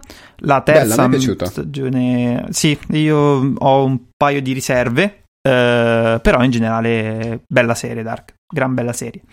Poi c'è stato Favolacce, eh, film italiano dei fratelli Innocenzo, se non sbaglio, non mi ricordo. Vabbè, eh, tu non l'hai visto, comunque è film molto No. grottesco, ne parlerò poi in un podcast a parte. Eh, spoiler. Ehm, le- Ma l'evento riaprono- importante è che riaprono le sale. le- riaprono le sale, riaprono le sale perché ormai siamo arrivati tipo fino a fine giugno. Ma, Ma come riaprono? Riaprono male, nel senso che comunque Esatto. nessuno va in sala perché non ci sono film nuovi. Ci sono riproposizioni di film usciti a ottobre, come appunto tipo Joker. Ci sono film di gennaio, febbraio, eccetera, come eh, Sonic, eh, Tola Tola, eccetera. Insomma, E ci sono tanti po' così. trailer e promesse. Trailer Eh, e promesse esatto, e basta. trailer e promesse non mantenute, poi capiremo il perché. Peccato, Esatto, perché eh, no, un po'... le uniche robe che sono uscite Sì. al cinema sono state cos'è, Onward e Tenet. Eh, ten- sì, Degne robe grosse grosse sono, sono stati questi due. E infatti è arrivato proprio il momento di parlare di Tenet e Onward, pensa un po'. Ehm, allora, Onward tu l'hai visto poi, non mi ricordo? L'ho visto? Sì, molto bello, molto molto, Molto bellino. bello. Forse non proprio tra i migliori della Pixar, ma secondo me eh, appunto film di animazione molto valido sul rapporto fraterno, bella anche l'idea della magia, eccetera. Credo che tra poco tra l'altro No, il 6 gennaio esce su, Esce, sì. su Disney È già Plus. uscito. È già Ah, uscito. ormai, ormai è già uscito.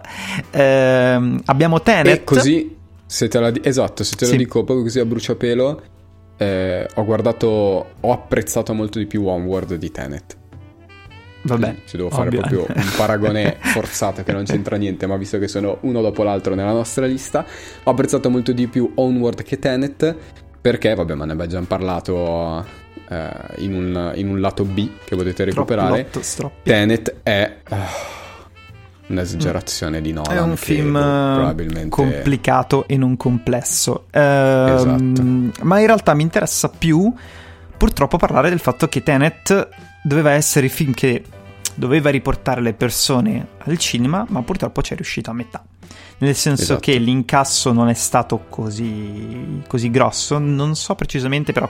Cioè, Tenet era un film da- dal miliardo, ok? Era un film da miliardi di, di dollari, perché Nolan è uno dei registi più amati, forse insieme a Tarantino il più amato di questo secolo, è uno dei più famosi, è quel regista che già solo con il nome attrae, eh, Sì, è si quel è regista che creato... tutti conoscono. Anche chi non è. Anche chi non bazzica nel mondo del cinema, se dici Nolan, ti dice Ah, quello di Batman.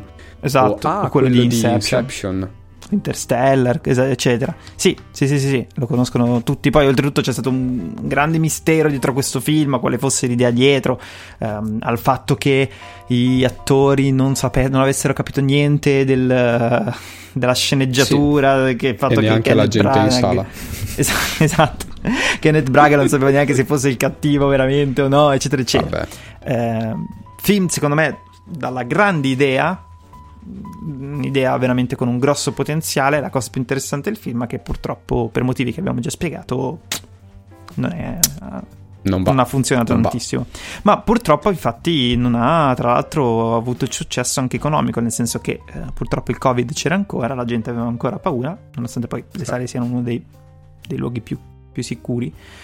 E, e quindi ciccia. Beh, io sono, sono andato a vederlo al cinema ed eravamo in 20 in una sala da Ecco. penso 200 posti, 230 Eh, sì. posti. Eh, ed sì. era- eravamo andati tre giorni dopo che è uscito, cioè non due settimane dopo, tre giorni dopo che è uscito. Pensa che quando siamo andati a vedere Palm Springs, io e un mio amico eravamo in due, io e lui in sala. Sì, E mi basta. ricordo, cioè, mi hai mandato la foto. E basta, esatto. E basta. Eravate Vabbè. due basta. E vabbè. E purtroppo, però, eh, mentre Tenet esce, ci lascia forse quella che è stata la morte più mh, sorprendente, in senso ovviamente negativo, di quest'anno, ovvero Chadwick Boseman. Chadwick Boseman eh, ci ha lasciato all'età, tra l'altro, molto giovane, aveva forse neanche 40 anni. E non so te, però è stato piuttosto traumatico perché io mi sono svegliato e una mia amica mi ha scritto: Ma che brutto che Black Panther se ne va via così. E io ho detto: "C- Cosa sta succedendo? Cioè, boh, la Disney non ha più i diritti su Black Panther 2. Co- Cosa è successo? Sono andato E su invece- Instagram, che ormai è il TG della mattina, Sì. e. Cazzarola. È andato, sì. Io l'ho scoperto da Lewis Hamilton, penso te.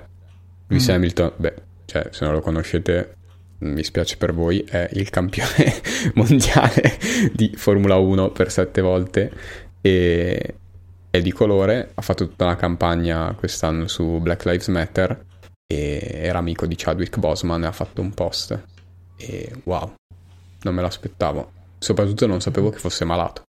Ma infatti perché lui non l'ha fatto scoprire a, a nessuno e lui ha fatto tutti i film degli ultimi 4-5 anni, Sì. anche cioè, roba impegnativa e grossa come appunto gli Avengers, con, questo, con questa malattia. E... Cavolo. Cazzarola.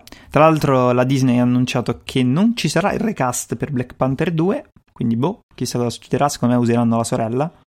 Non lo so. O usano la sorella o ormai O il sono digitale. avanti con la... eh, sì, anch'io con ci ho pensato col che digitale. In- quella roba lì è impressionante. Sarebbe un po', non lo so, forse una mancanza di rispetto. Cioè, per, a sto punto... No, magari lo fanno andare via. Cioè, lo fanno... lo cicciano fuori, ma... Ah, tu dici magari fanno una sorta una di comparsa e poi... Sì, ah, ok, danno una ok. conclusione. Eh, boh. Però me, possono farlo. secondo me invece Black Panther 2 inizierà con i suoi funerali. La butto lì. Ah, dici così. Con i funerali di T'Challa. Mhm. Beh, e sarà la sorella. impatto. La sorella... come si chiama? Ryu? Quella che fa tutti i gadget. Esatto. Perché comunque è stata molto apprezzata in generale, poi Black Panther è stato film Sì, che, ha, che ha avuto un grande successo. Non lo so, vedremo. Quello che non ha avuto, su- quello che non ha avuto successo sono stati gli The New X-Men. Mutants, esatto. che schifo gli X-Men. Posso ridere. Rido grossolanamente. Ma, ma allora sono Che stati schifo. cioè, super sfigati in una maniera inconcepibile. Dico Super Ci sono schifo. secondo me molti film degli X-Men molto belli. Eh, I primi due sono molto belli. Giorni di un futuro passato sono molto belli. Cosa, dici- cosa fai quelle facce? L'unico bello degli X-Men è Logan. Basta. Logan è un gran gran film. Basta. E però purtroppo la Disney li ha acquisiti quindi niente. Ciao ciao New Mutants, che tra l'altro era un film che tipo doveva uscire tre anni fa o qualcosa di simile, cioè è stato posticipato all'inverosimile. E no, mi ero dimenticato in realtà del Festival di Cannes, in cui sono usciti un sacco di film che non vedremo mai probabilmente perché, perché la pandemia ci sta distruggendo. Eh, è stato tanto premiato Nomadland, Arriveranno tutti a pagamento su, sì, su piattaforme non lo so, non lo so, non mi Sì, dire queste sì. cose, voglio vedere al cinema io queste cose, voglio vedermela a casa. Sai invece Ma- cosa è arrivato a pagamento nelle nostre case che non volevamo che arrivasse? È un Mulan. film che ogni bambino. Esatto, ogni bambino lo aspettava. Ma sai cosa aspettavano i bambini? Aspettavano Mushu. Sai cosa aspettavano gli adulti che erano? Aspettavano Mushu e le canzoni. E, e- e voglio essere un, uomo e sarò forte. Allora, un vulcano attivo, allora, non quella io- cacata cinese che hanno tirato fuori. Allora, io ho una un popolo. A parte il fatto che eh, hai detto delle cose molto razziste, eh, stai, stai attento che poi gli ascoltatori ti scrivono. No, no, no, non ce l'ho con i cinesi, ce l'ho con il film, diamine. Allora, io ti dirò uh, una- un'opinione impopolare, ovvero il fatto che io in realtà apprezzo quando fanno i live action diversi dal film originale, ok?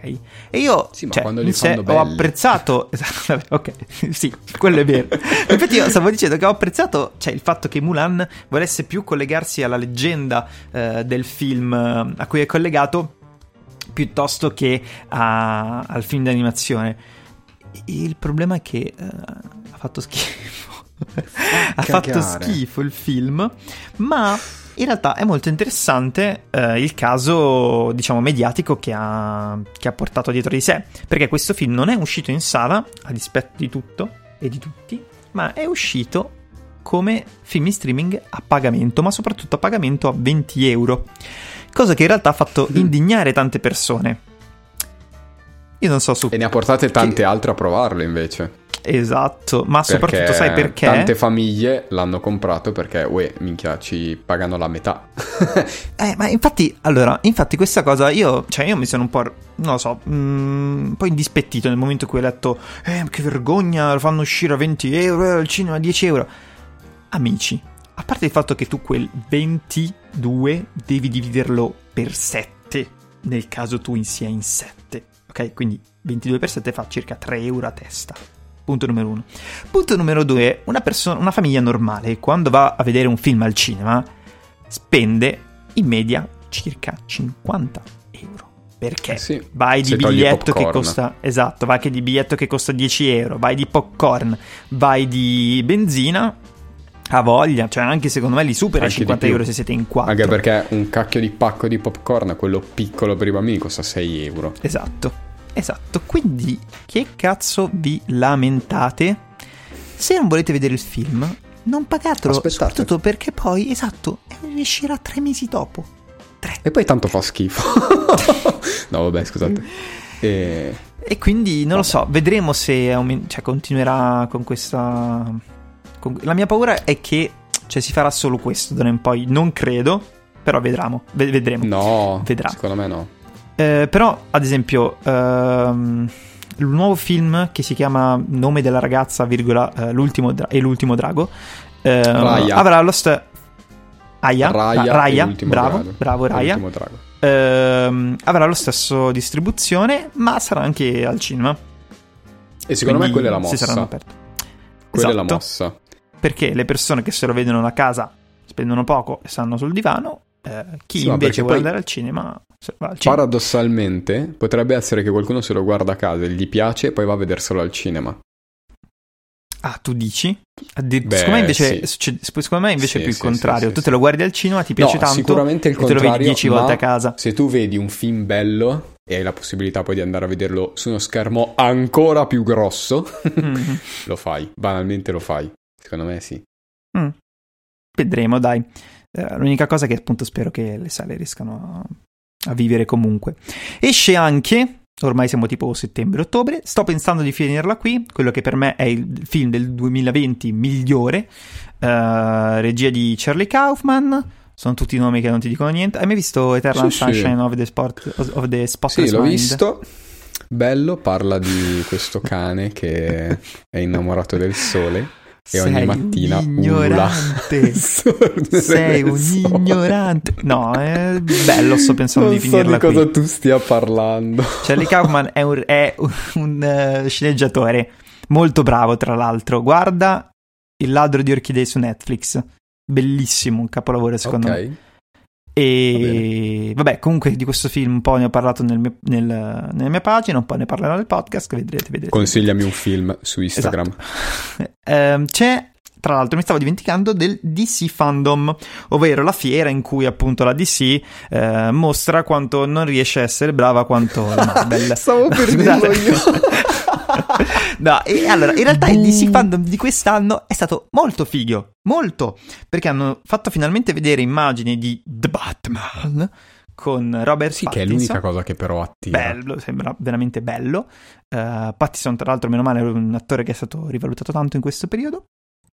E Eh, poi hanno non so fatto vedere scu- l'ultimo trailer di Wonder Woman eh, 2 che sembrava una merda e spoiler, è una merda veramente.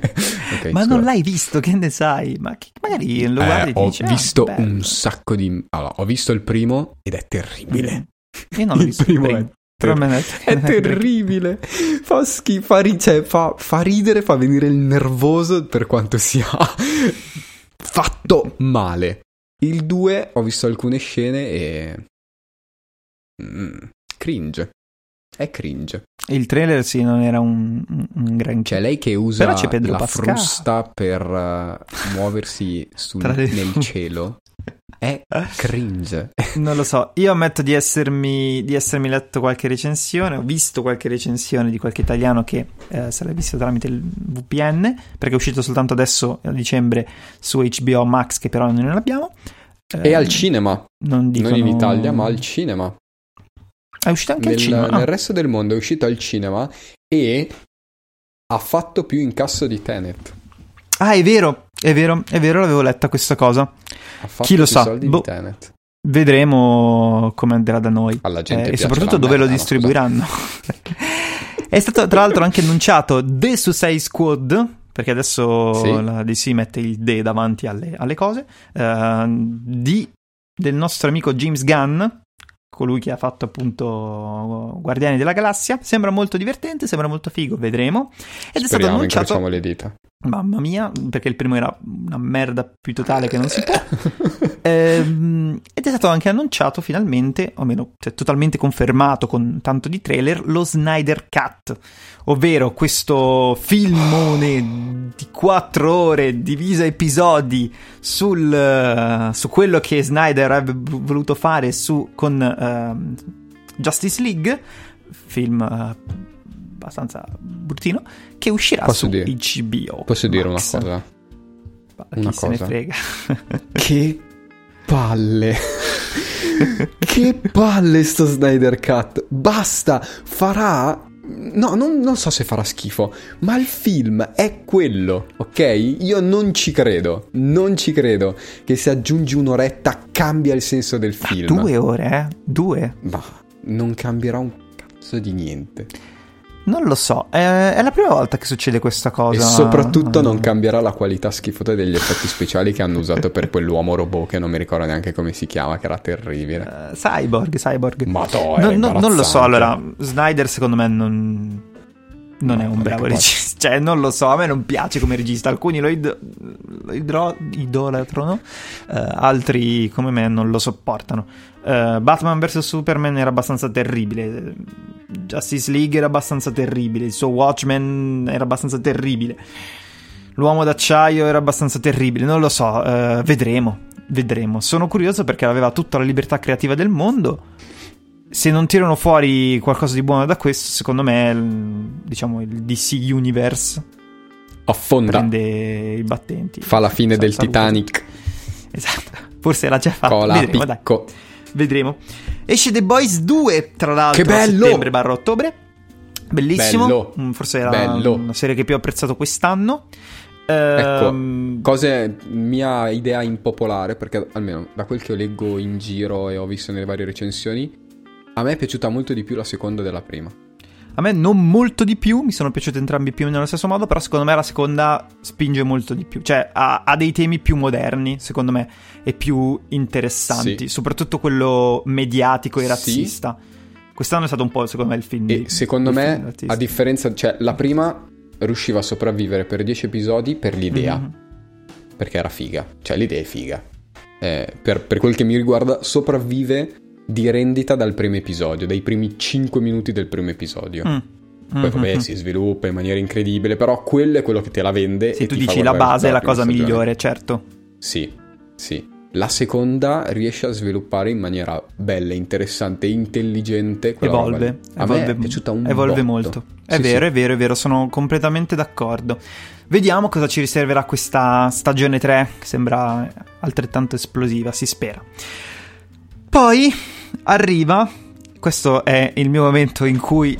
in cui urlo, in cui piango. Hanno rimandato Dune, ma non a un mese, non a due mesi, neanche a tre. Di un anno? A un anno! Ah, un anno! Cioè, tu ti rendi conto che io dovevo tipo vedere Dune neanche un mese fa e lo dovrò vedere a novembre dell'anno prossimo!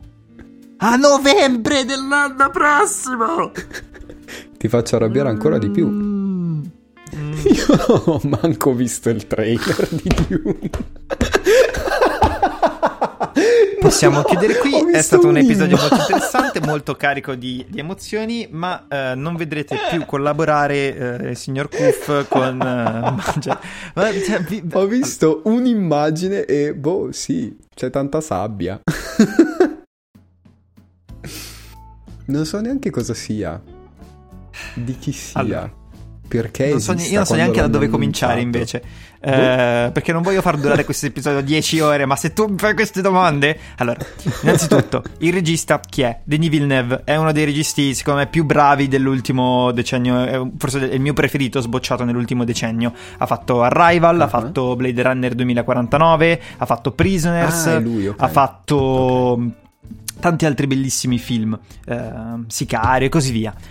Ehm, il la- l'idea del film è del, cioè nel senso il, il film riprende il libro eh, H appunto Dune ehm, che è uno dei libri di fantascienza più apprezzati di sempre del- credo sia appunto del 1900 eh, amatissimo epico eccetera questo film oltre ad avere un gigantesco cast eh, è anche stato spacciato come una sorta di nuovo Signore di Anelli in termini di epicità, complessità del mondo e fashion, eccetera, eccetera.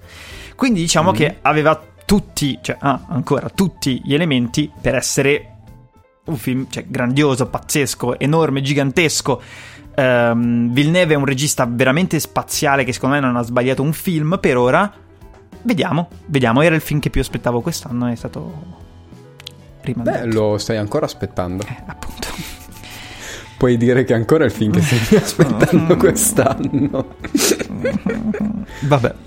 Poi esce Borat 2 Sì, quel di Borat. Bello, l'ho visto! V- veramente? Ti sorprenderà. Veramente? Perché ho visto Borat 2 e non Borat 1.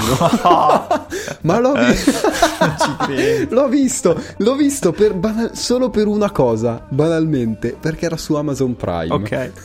E c'era lui con, eh, e- con la mascherina sul, sul pacco. Esattamente. Esatto, è bravo. quello che fascina perché tutti. avevo questo ricordo vago di questo Borat che era uscito, che aveva tanto scandalizzato e bla bla bla. Ho visto Borat 2 e mi ha fatto ridere tantissimo. Mi ha fatto un sacco cringiare, ma mi ha fatto ridere. Più che altro perché riesce a prendere per il culo tutto quello È che sta nel sistema Sì, sì. americano negli ultimi 5 anni. Tutto. Eh, e, soprattutto è, è super moderno perché appunto parla anche della pandemia del coronavirus con un colpo di scena finale Sì. che è... Cioè, io ero lì che dicevo. "Geni- ge- siete dei geni, cazzo, dei geni. Sì, sì. E non so neanche Sì, come sì, cazzo abbia geniale. fatto girarlo con tutto quello che è successo, soprattutto a scriverlo. Quindi, boh, bello. Ma io avevo letto che, micro spoiler, ma quando lui va nella casa dei due americani, Mhm. io avevo letto che lui è stato lì dentro, nei panni di Borat, veramente per tre giorni. Ma perché tu allora non hai minimamente idea bene di cosa sia Borat? No, no, so, so tutto, però quella roba lì... Cioè, allora... Ho capito per come è girata, per come è stata fatta. Veramente... Ma, cioè... Com'è, Come poss- cazzo ha cioè, com'è fatto? possibile? Me lo chiedo ha anch'io, fatto? in realtà. È incredibile. Ma infatti, seco- è allora, incredibile. infatti secondo me, è un po più, secondo me è un po' più costruito questo sequel rispetto al primo, ok? Mm, soprattutto ad esempio quando c'è, non so, eh, Rudolph Giuliani, mm, non lo so, Ah, ah, ah. non lo so, secondo Mm, me è stato mm, più mm, costruito. Eh, però è... Beh, però è incredibile. è È, veramente incredibile. divertentissimo. Dopodiché ehm, sono morti purtroppo Gigi Proietti e Sean Connery, ne abbiamo parlato mm, due podcast fa.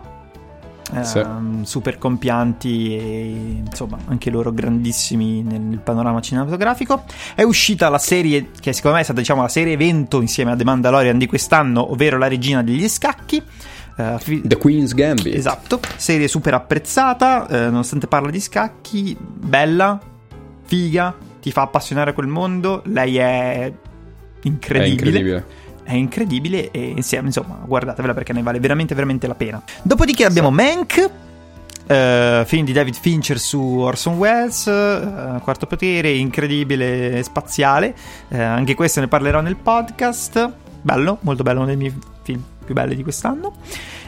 Abbiamo The Mandalorian 2, di cui abbiamo già parlato prima. Abbiamo il caso HBO Max, che si ricollega un po' a quello che, che era successo con Wonder Woman 1984. Non so se tu lo sai, ti vedo un po' confuso. No, e infatti volevo chiederti perché ho letto alcune cose, ma non ho capito cosa è successo. Allora, praticamente a causa della pandemia, HBO Max ha detto che farà uscire i suoi film per il del eh, 2021. ehm, anche, non ho capito se solo, sono sicuro che per Dune uscirà solo al cinema. Eh, però ehm, HBO farà appunto, cioè mh, HBO Max farà uscire, la- o meglio, la Warner farà uscire i film suoi che devono uscire l'anno prossimo su HBO Max, che è la piattaforma HBO. E ha- questo ha fatto, diciamo, incazzare molte persone che, eh, cioè, nel senso, nel momento in cui tu fai un film per il cinema, che poi ti venga subito messo in streaming, giustamente un paio di cose. Al punto tale che eh, Denis Villeneuve, appunto quello di Dune, Mhm. si è lamentato un sacco e infatti Dune a quanto pare sarà forse l'unico film che uscirà solo al cinema e non immediatamente in streaming. È stata un po' una cosa che ha fatto un po' rabbia a tanti registi, soprattutto eh, Nolan si è incazzato. Eh, avevo, avevo visto che avevi pubblicato qualcosa, però no, col fatto che HBO Max qui non c'è, questa roba qui non l'ho seguita. Mhm. E non so come arriverà da noi HBO, secondo me arriverà con Sky sempre. Boh. Poi abbiamo abbiamo Spider-Man 3 torna in auge a far parlare di sé perché era Ma stato ho visto che troppa roba. hanno tirato in ballo tutti i vecchi Spider-Man. Sì, sì, hanno entrato in ballo chiunque. Una sorta di multiverso. Se vuoi, adesso Sì. noi li scriviamo e ci mettono nel film. Non so se. Se, se- se volete, scrivete Io voglio- alla Sony e dite, ragazzi, voglio entrare nel film. Vi buttano dentro. Come villain, probabilmente. O come altro Spider-Man, però vi buttano. Ci hanno messo Tobey Maguire e. No, Andrew no, e, e- non facciamo disinformazione. Allora, Attenzione, accidenti. attenzione. Allora, qualche po' di tipo sei mesi fa era stato annunciato il ritorno di Jamie Foxx, ovvero Ah. l'Electro in Amazing Spider-Man 2, che Sì, torna come sì. Electro. Poi è stato Eh. annunciato eh, l'attore che fa Dr. Octopus, di cui adesso non mi viene il nome, comunque Sì, quello di Spider-Man ok. 2, che tornerà come Dr. Octopus. Poi è stato annunciato il fatto che sono in trattativa con William De- Dafoe, eh, H. Goblin, Ah, per, eh, Goblin. e l'attore, un altro adesso che non mi viene in mente, quello che faceva Sandman. In- Vabbè, stanno rifacendo i sinistri 6. Es- esatto, attenzione, attenzione, questa cosa è importante. Ehm, in più, nel cast c'è Doctor Strange, che sappiamo Wow. combinare qualcosa su, su multiverso, eccetera. Esatto, Eh sì. la mia atten- avevi adesso la mia attenzione prima. Eh sì. Prima avevi la... com'è che era? La mia attenzione?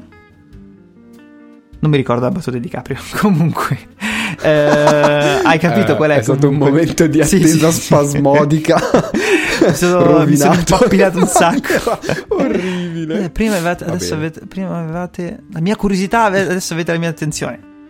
Pam.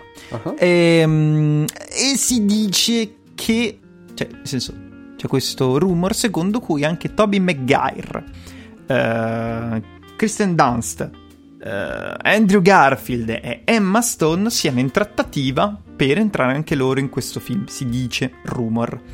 Che sia Diventa- vero, che sia no. il film più costoso della storia. Probabilmente, vabbè, cioè, che Spider-Man. cazzo di cachet. Eh, Capite, Spider-Man, chi- cioè dopo aver fatto Endgame, cioè cazzo gli frega del cachet, allora scusa. Cioè, c'è un sacco di Beh, attori in lì.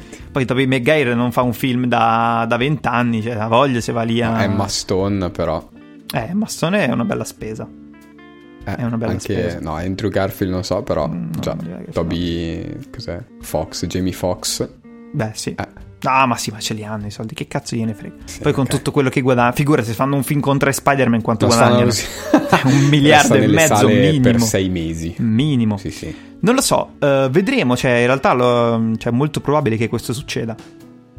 Che ci saranno questi tre Spider-Man. Beh, secondo me sarebbe- non sarà una... Avrebbero la mia attenzione. Allora, secondo me non sarà tipo una trama mh, tutta basata su quello. Secondo me saranno tipo un po' di cameo. E poi forse sì, alla fine ci saranno questi sei, sinistri 6 tipo multidimensionali. Diciamo. Eh, vediamo, Sei potrebbe essere. Sarebbe fico. Potrebbe essere la più grande merda del sempre.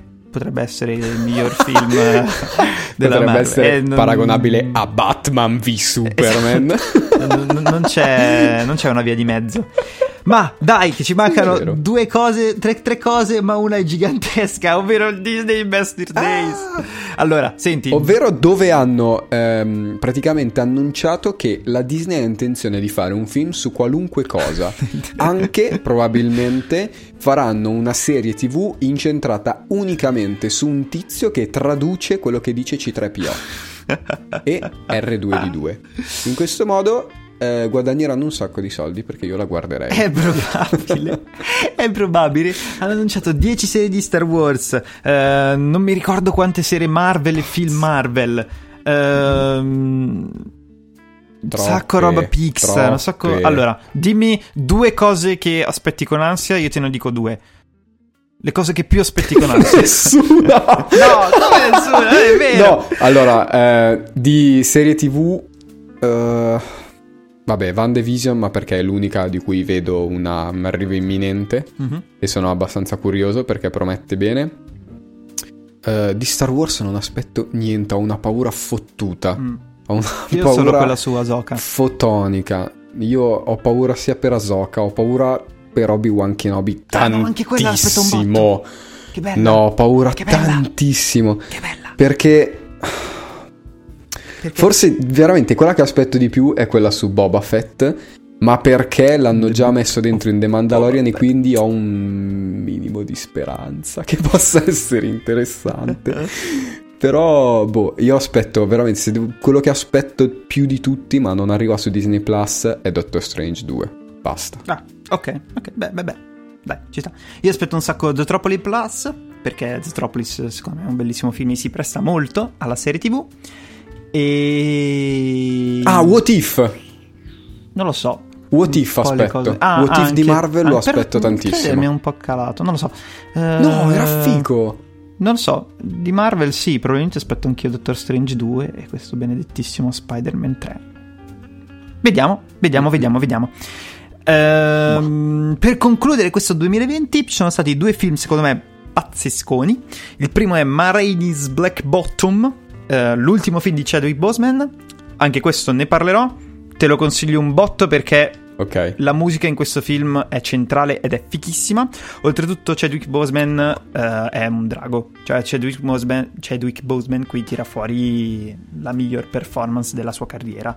Eh, secondo me sapeva che da lì a Dici? poco, sì. Sì, sì, sì, secondo me sì. Beh, può essere. E lui è strepitoso. Il film, secondo me, soffre un po' del fatto che eh, deriva da un'opera teatrale, quindi ha una regia un pochino macchinosa. Non lo so, tipo alla regia, non, non- non mi ricordo chi è, ma mm, è comunque uno nuovo. Non, non si è trovato tantissimo. Però ha eh, delle interpretazioni e una scrittura incredibile. Soprattutto Viola Davis, eh, la protagonista che faceva appunto Marini, eh, che era la regina di blues, è veramente grossa sia fisicamente che a livello di, di presenza. Guardalo perché è molto bello. E concludiamo Ok. questo 2020 con Soul, ultimo film Pixar, anche questo ne parlerò nel podcast. Bellissimo, uno dei film Pixar secondo me più belli. ehm, non a livello forse di Toy Story o di Up, ma poco giù di lì. Eh, film super esistenziale, minimale anche nella sua costruzione di certe scene, fa piangere un sacco.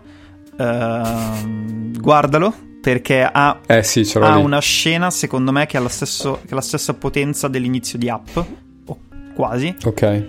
E tra l'altro il regista è lo stesso, Peter Docter. E niente.